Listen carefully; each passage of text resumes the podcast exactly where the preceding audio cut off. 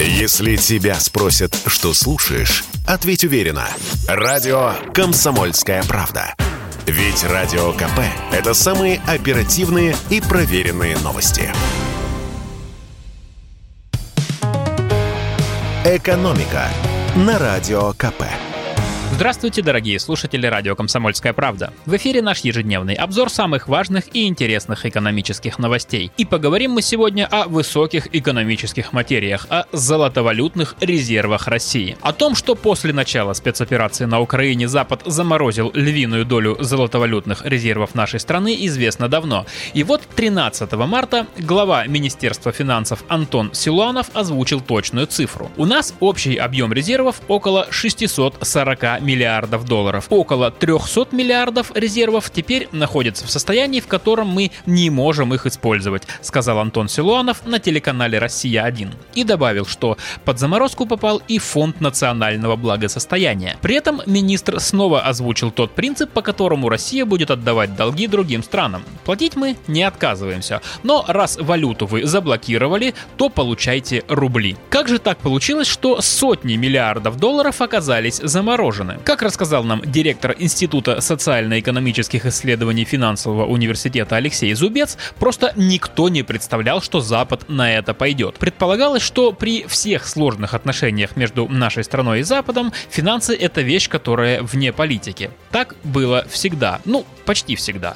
Да, замораживались резервы Ирана, Венесуэлы, но применительно к крупным странам таких мер никто не применял. Да и нас заморозкой резервов никто особо не пугал. Россия успела перевести свои резервы из доллара в евро. А поскольку считалось, что европейцы более лояльны к нашей стране, то и заморозки евро не будет. Но все пошло не по плану. По словам эксперта, мало кто предполагал, что Россия вступит в такой конфликт и начнет военную спецоперацию. И есть ощущение, что базовый сценарий, по которому действовало наше правительство, не предполагал замораживание наших активов в иностранной валюте. Если бы Центробанк об этом знал, то он бы предпринял какие-то меры, чтобы превратить деньги в золото или перевести валюту в юани или в какую-нибудь другую. Впрочем, по словам эксперта, на данный момент даже заморозка 300 миллиардов долларов для нас не критично. В условиях высоких цен на нефть, металлы и газ у нас достаточно валюты, которую мы получаем за счет притока экспортной выручки.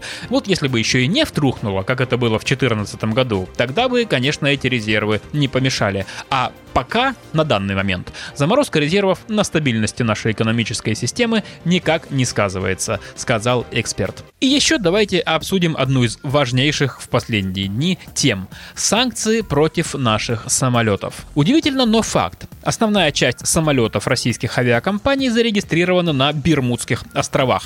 И вот в ночь на 13 марта власти этой экзотической земли приостановили действие сертификатов летной годности всех этих лайнеров. Без сертификатов самолеты не имеют права летать. И не только на Бермуды.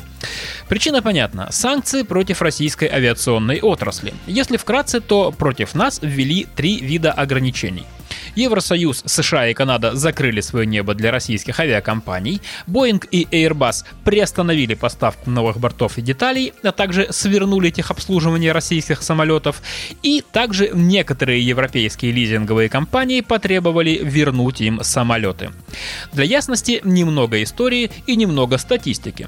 Сегодня у российских авиакомпаний около 1000 самолетов, и подавляющее большинство из них не в собственности. Они взяты в лизинг у иностранных компаний-владельцев. Лизинг — это долгосрочная аренда, чем-то очень похожая на ипотеку. Авиакомпания платит лизингодателю за аренду, постепенно выкупая самолет, а компания-лизингодатель регистрирует эти самолеты, где ей удобнее. И вот, по разным оценкам, около 700 российских самолетов, взятых в лизинг за границей, зарегистрированы на Бермудах. И поскольку техническое обслуживание самолетов приостановлено, а западное небо для нас закрыто, бермудские власти, как они сказали, не могут контролировать состояние наших бортов. Потому и приостановили действие летных сертификатов.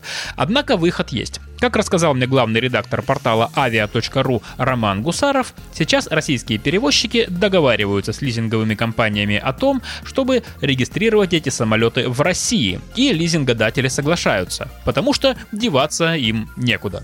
Если российские компании ведь действительно вернут им эти самолеты, то для многих лизингодателей это означает банкротство. В этом случае они перестанут получать от наших компаний платежи, им нужно будет обслуживать эти самолеты или кому-то их передавать. Российские авиакомпании уже подали немало заявок на регистрацию бортов в нашей стране. Время регистрации сокращено. Если раньше на это требовался месяц, то теперь 10 дней. И после этого самолеты снова смогут подняться в небо. Экономика на радио КП.